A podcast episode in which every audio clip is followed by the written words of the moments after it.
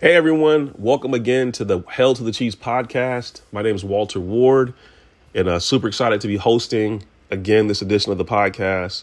Remember, this podcast is all about helping leaders level up into that next rung of leadership, whether it be in your personal life, your professional life, uh, your service life, wherever. This podcast is all about teasing out ideas and concepts that can help you level up in your leadership. This edition of the podcast is all about the life and leadership of Dr. Martin Luther King Jr.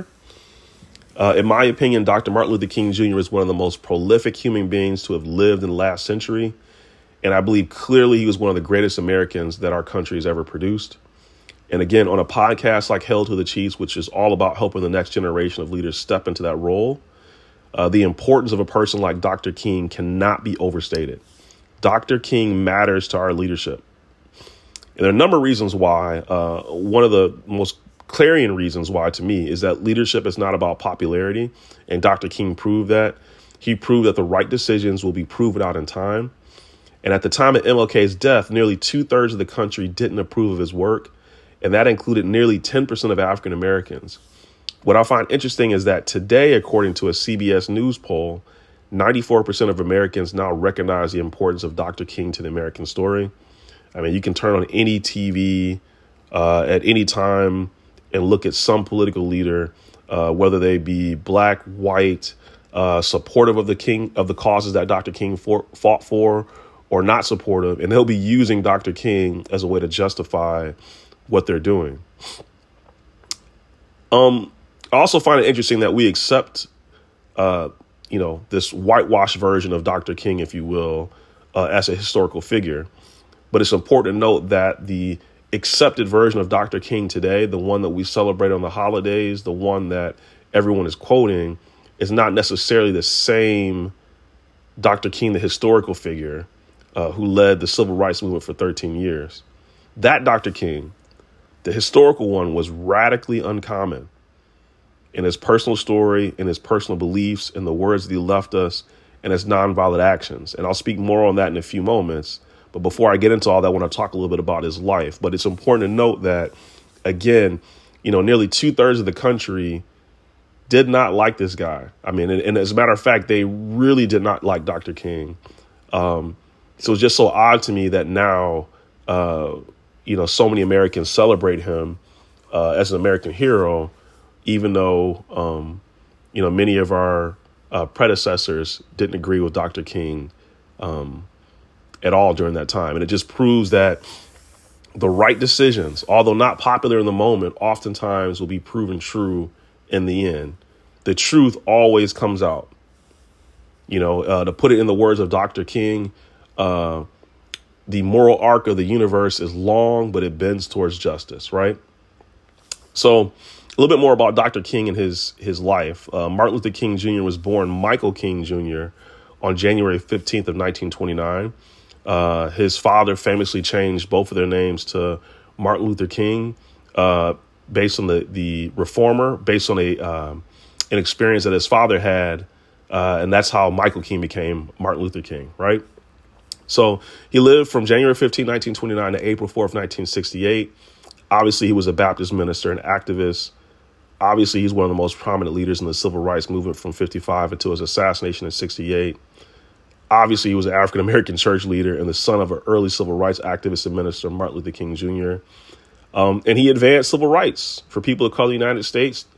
And I would even argue that he advanced civil rights for, you know, people um, who are, you know, um, non-white binary, right? Uh, in general, right? Going, he's still advancing people's civil rights across the, the world, even though he's been gone for a number of years now, right? And uh, what was interesting is that all this was done through nonviolence and civil disobedience, which is important to note for a number of reasons, and we'll talk about it. But he did all this through nonviolence and civil disobedience. So, why is that? Well, he was inspired by his Christian beliefs and the nonviolent activism of, Mahat- of Mahatma Gandhi. Uh, and because of that, he led these targeted nonviolent resistance uh, programs against Jim Crow laws and other forms of discrimination.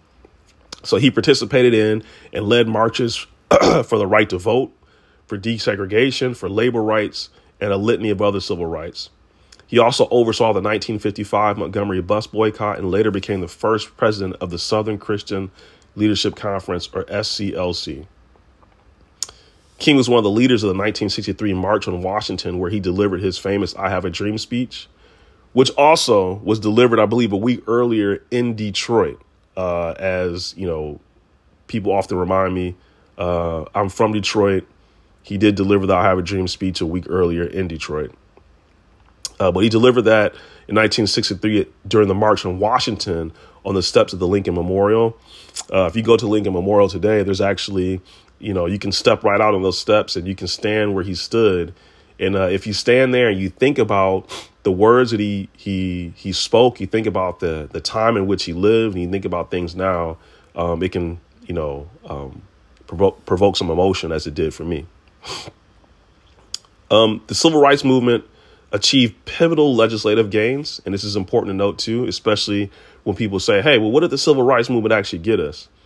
Well, it got us legislative gains with the Civil Rights Act of 1964, the Voting Rights Acts of 1965, and the Fair Housing Act of 1968.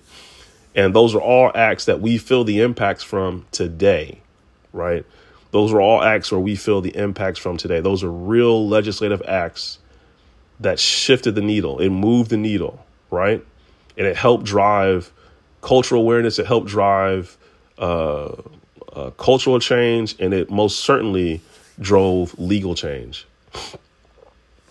Also, the SC, the SCLC, the organization he was president of, put into practice the tactics of nonviolent protests with some successes by strategically choosing the methods and places in which protests were carried out. Right now, according to Dr. King in his letter from a Birmingham jail, essentially he was using nonviolent, those strategically picked moments to have these direct nonviolent actions. He specifically chose nonviolence as a tactic because it helped dramatize the issues uh, that weren't being talked about. It forced a conversation that needed to be had. And I think that's ingenious, although very brave. Right? It was because of his success with that that the FBI Director J. Edgar Hoover considered King as a radical and made him the object of the FBI's COINTELPRO from 1963 forward. COINTELPRO stands for Counterintelligence Program.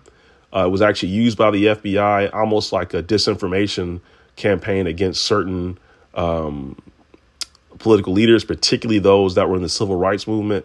Uh, you know, really interesting in and of itself, the COINTELPRO program. Um, you know, it's worth a movie. It's been mentioned in movies, but but go get go look it up when you get a chance. Uh, but essentially, J. Edgar Hoover made Dr. King um, a central object in the FBI's COINTEL program from 1963 forward because of its success.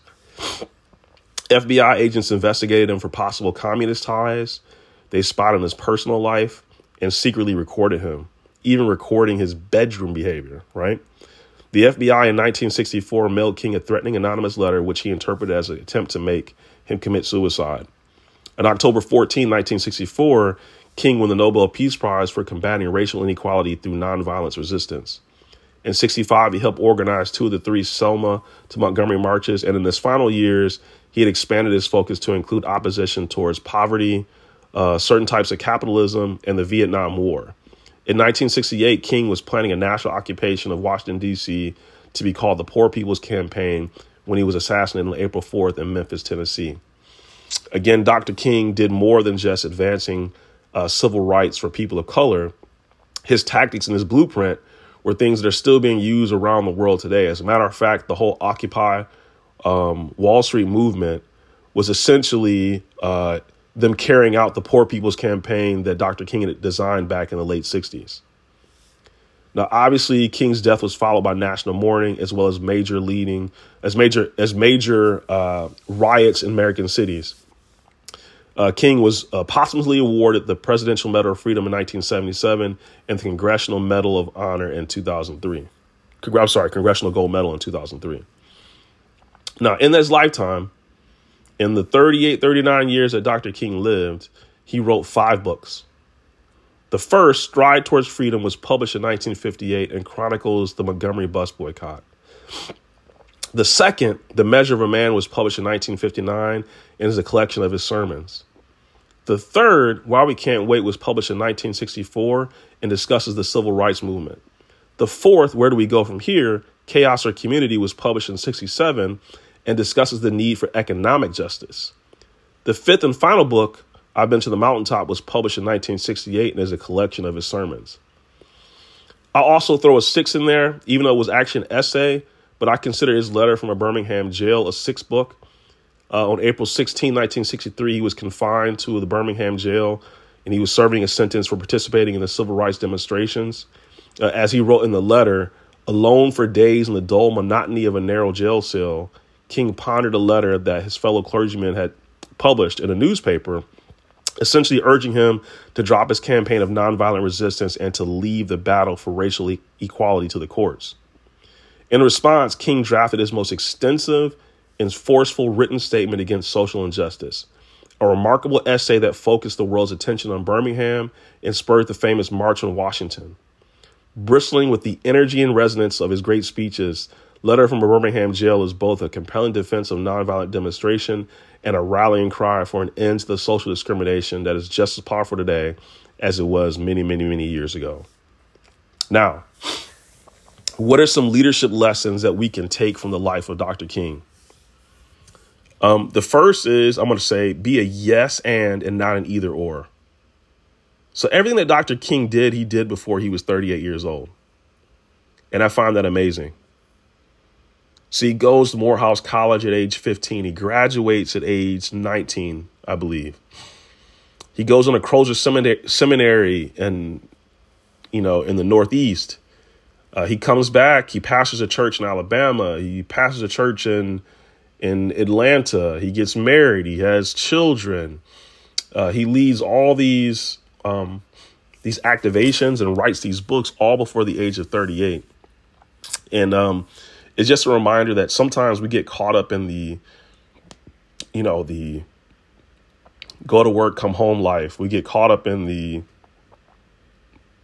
chasing pleasures life. We get caught up in the, you know, wanting to be comfortable all the time life. We get caught up in wanting to chase all the latest fads and chasing money. But it's important that you can do that stuff and, you know, be impactful in your community. You can uh, work at your job and, you know, do something that leaves something for humanity. You can, um, you don't have to be an either or. You can be a yes and, as Dr. King was, um, and he used his time well. The second leadership lesson that I'm going to talk about today from Dr. King is that words matter, especially when it comes to how you say them and organize them. A well articulated thought and argument goes a long way in allowing us to connect with other people. You know, humans in many ways are wired for stories, we're wired for words. We connect with words.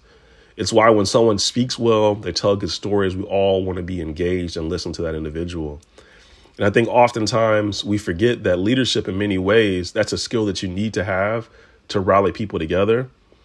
It's something that's hard to develop, but once you develop it, it's it is an invaluable skill. You have to be able to connect people through your words. And in many ways, your actions have to be aligned with those words to drive the power behind the words. So that's lesson number two. Words matter, especially when it comes to how you say them and organize them, because people are wired for stories and words. Three is that allyship and good citizenship is about rejecting apathy and developing a deep understanding of the issues at hand. If you go back and read his letter from a Birmingham jail, in many ways, he it is a stinging rebuke to his um, fellow religious leaders, particularly um, his white fellow religious leaders who really felt that he was moving too fast and he should leave things to the courts.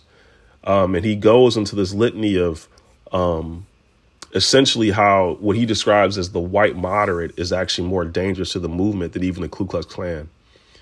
And based on what he's saying in the letter, the two things that you can glean from what he's saying is that um, good allyship is about rejecting apathy and it's about developing a deep understanding of the issues at hand, particularly with the group of people that you consider uh, your friends and in the world in which you live. The fourth and final lesson that I'm going to bring up about Dr. King in this particular podcast is that your time is limited. Remember, Dr. King led the civil rights movement for 13 years. But towards the end, there were younger leaders with a slightly different message that were emerging. And his popularity, Dr. King's popularity, was decreasing even more because of the rise in popularity of these other younger leaders, right? Dr. King's story is a reminder to us to say what you have to say while you have an opportunity to say it and do what you have to do while you have an opportunity to do it because they won't always be there. It's a reminder to me. It's a reminder to anyone out there. Again, say what you have to say while you have an opportunity to say it and do what you have to do while you have an opportunity to do it because the time will always be there. You can apply that to work. You can apply it to how you live your personal life. You got to do what you got to do while you can. Say what you got to say while you can. Uh, and that's lesson number four. Um, if you enjoy listening to this podcast and you think someone else should listen to it, I would love it if you would share this podcast. Number one, and two, um, I like to produce these in a you know a more rapid fashion. Um, but to do that, you know, I need some sort of um, almost like a podcast producer to help organize the content and my time around recording these. If that's something that you want to do, um, please reach out to me on social media uh, at Walt Ward three, or you know, click the link in the show notes and uh, we'll get together and we'll talk about um, how I can do that. But again, if you're, you're interested in becoming like a, uh, you know, a showrunner or a producer of this podcast, uh, I'd love it. It would help me out tremendously, and it would help uh, speed up the the pace in which I produce these. Um, yeah, hit me up on social media at Walt Ward Three. Share this podcast. Uh, love you. God bless you. It's been great. And I will talk to you in the next episode.